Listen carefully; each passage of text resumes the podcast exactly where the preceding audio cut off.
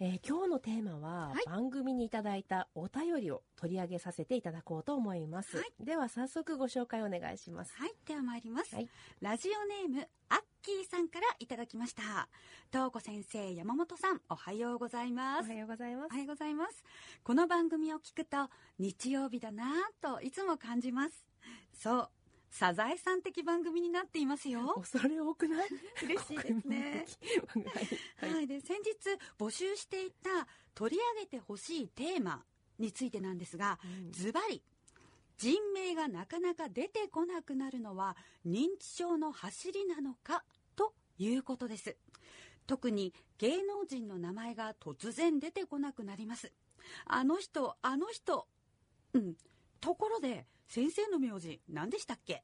あ遠藤さんでしたね。遠藤です。ということですが。はテーマのリクエストね答えてくださってありがとうございます。とっても嬉しいです、アッキーさんには HN メディックのレシピ本をプレゼントしますよ。はい。皆さんもテーマになりそうなお便り、メールをぜひお寄せください。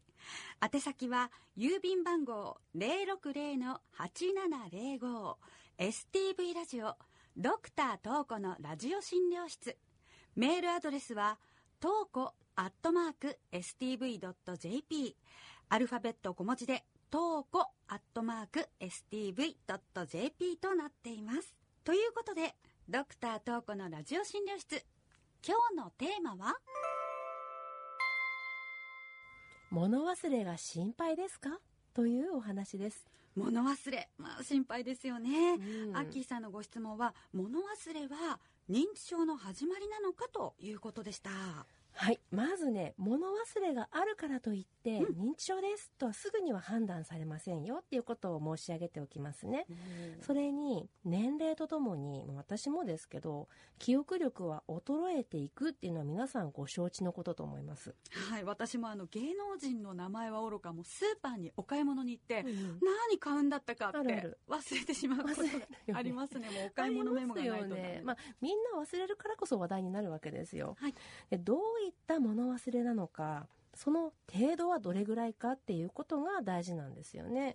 例えばねこのアッキーさんの最後の一文文章の一文からジョークへの流れ。これね秀逸。なかなかいいですよ。いや思わず笑ってしまいましたが、うん。特に芸能人の名前が突然出てこなくなります。あの人あの人。あところで先生の名字 何でしたっけ？そう。あ遠藤さんでしたねっていうところですが。そうです。はい、でアッキーさんはね最後遠藤さんでしたねって思い出されていますよね、うんうん。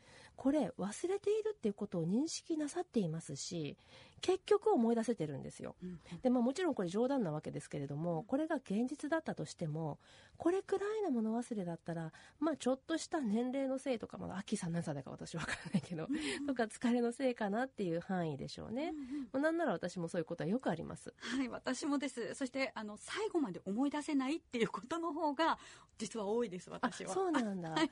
なんかねこれ余談ですけどあのうちの父親亡き父親がね昔こういうことがよくあるで、まあ、60代だったかななんかあった時にはい。呼び出されて「東子よ」と「もう何の話だ?」と思う。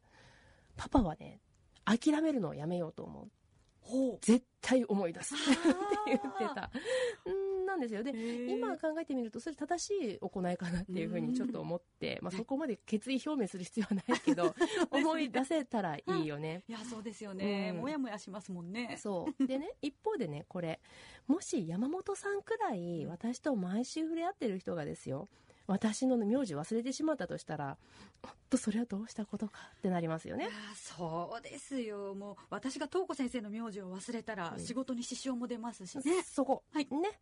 仕事を含む日常生活に支障が出るかどうかは大事なポイントと言えるでしょう。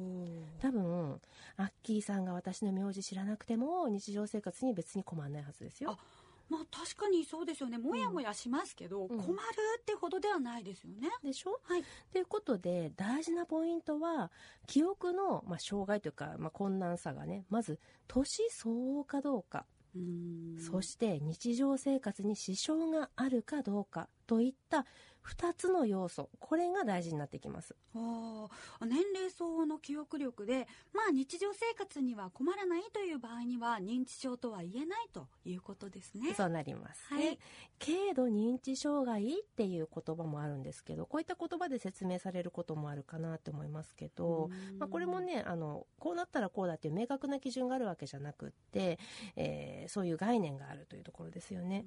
そこからさらに進んで日常生活に明らかに支障が出るほどの物忘れがある場合。うんこれは医療機関を受診することを考慮してもいいかもしれないねと言われてますね。あ日常生活に支障が出るっていうのはうん。どういったことでしょうか、そう。でその話をするためには記憶だけではない。認知機能って何だろうっていう話をするのがいいかもしれないです。認知機能って記憶力だけじゃないんですよ。うん。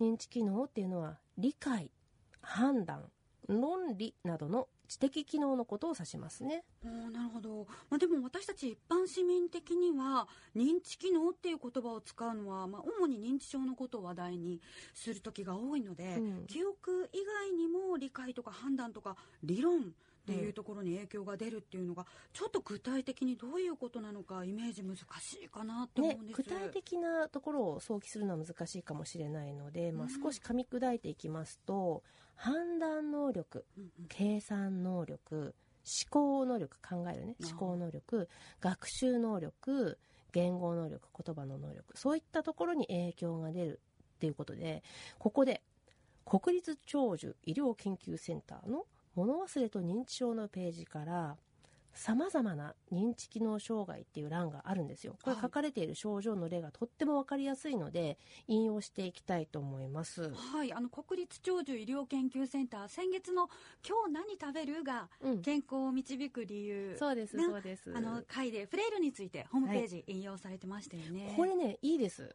あの暇さえあれば見てください。興味ある方。はい。本当によくまとまってるので、えーそこでは認知機能障害ってどんな症状っていうふうにあったんですか？そうですすそうです。そうなんですよ。でこれうん。一個一個書かれているので見ていただいてもいいかなって思うんですけど、うん。まず取り上げていきますと物忘れ記憶障害ですね。なんて書いてありますか？えー、と同じことを何度も言ったり聞いたりする、うん。物の置き場所を忘れて探し回る新しいことを覚えられない。最近あった自分の体験を忘れてしまうとありますね、これも、まあ、新しいこと覚えられないなんて私もそうですよ、うん。なんだけれども、うんうん。これ全部とか、まあ、ちょっと結構な程度だよねっていう形で例えばほらよくあるさ朝ごはん食べない食べたことを忘れるみたいなね、はいはい。そういったもうめちゃめちゃ最近のことを忘れてしまうみたいな時に親と思うといいかな。そんな感じです。はい。はい次いきます実行機能の障害ですね。これは例言われないと分かんないよね。うん、これは物事を計画立てて行うことができない。柔軟な対応ができないとありますね。これもすごい程度問題ありますよね。そうですね。行き当たりばったりで硬いなんてこれ遠藤どこですかみたいな感じしますから。なかなか難しいけれども、はい。これもやっぱ程度問題大事だと思います、うん。もう常に行き当たりばったりみたいな。例えばほら献立立てられなくってうん。常に冷蔵庫に賞味期限の切れたものが大量にあって、はい。んでそれでも食べなきゃいけない捨てられないみたいな感じでさ、なかなかこう家がどんどん食べ物だらけになっていく。これも難しいかなと思いますね。難しいというかちょっと親って思うポイントかなって思いました、はい。えーそして次いきますよ。注意の障害。気が散りやすい。二つ以上のことを同時にできない。ぼーっとしているということですね。うん、これもまた程度問題ですけれども、うんうんうん。まあ、同行してえ2つ以上のことを同時にできない。例えばこれもやっぱり料理なかなかいいと思うんですけど料理ってさやっぱり2つ以上のことをやりますよね。洗い物と物を炒める。そうですね。2つ以上でしょ。うんこれがもうもう全然できないみたいな感じに前はできてたのにはできなくなるとかってなってくると注意かな、うん。はい、はい。次いきますね。言葉の障害これは物の名前が出てこない。人が言うことが理解できない。流暢に喋れない。とありますね。まあ、これ、そっか、言葉が出てこないことは、ここでまた別に取り上げられているんですね。そうなんですよ。これまあ分かりやすいですよね。で、次ちょっと大きいですうん。社会的認知、判断力の障害です。はい。他人に共感したり、同情したりすることができない。抑制が効かない。万引きなど、社会規範から外れた行動を悪気なくしてしまうとあります、うん。これも認知症の症状なんですか？まあもともと社会規範から外れた人はあれかもしれないけど。もともとそうじゃないのに悪気なくこういうことしちゃうっていうのはやっぱり問題でしょうね。まあ、今挙げたそうした行動の全てが認知症の症状だということではないんですよ、まあ逆は真なりではないというかね。あの以前はそんなことなかったのに加齢とともに目立ってそういう振る舞いが出てきたら注意が必要かもしれないです。そして最後かな、えっと、次ね。精神運動速度の障害ですね。はい。物事を考えたり作業したりするのに時間がかかるとのことですが、これも以前よりっていう比較が大事ということですね。もうこれすごい個人差のあるところですからね。そうね。そうだから同じ人の中で比べてる比べていくしかない、うんうんごめん最後じゃなかった。本当の最後。いきます。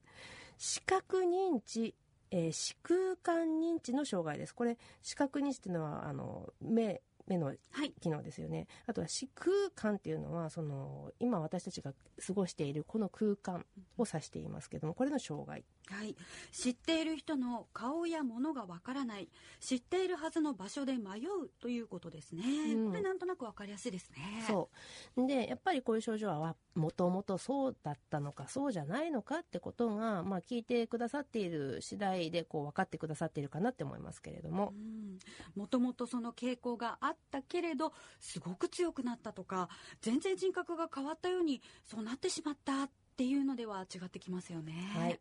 えー国立長寿医療研究センターのホームページにもありますが本人の状態をよくご存知のご家族にチェックリスト評価していただくのも参考になると言われています、ここではちょっと時間の都合上紹介することは控えておきますけれども国立長寿認知症チェックリストなどで検索いただければリーフレット出てきますのでご参考になさってみてください。今日は物忘れが心配ですか？というお話でした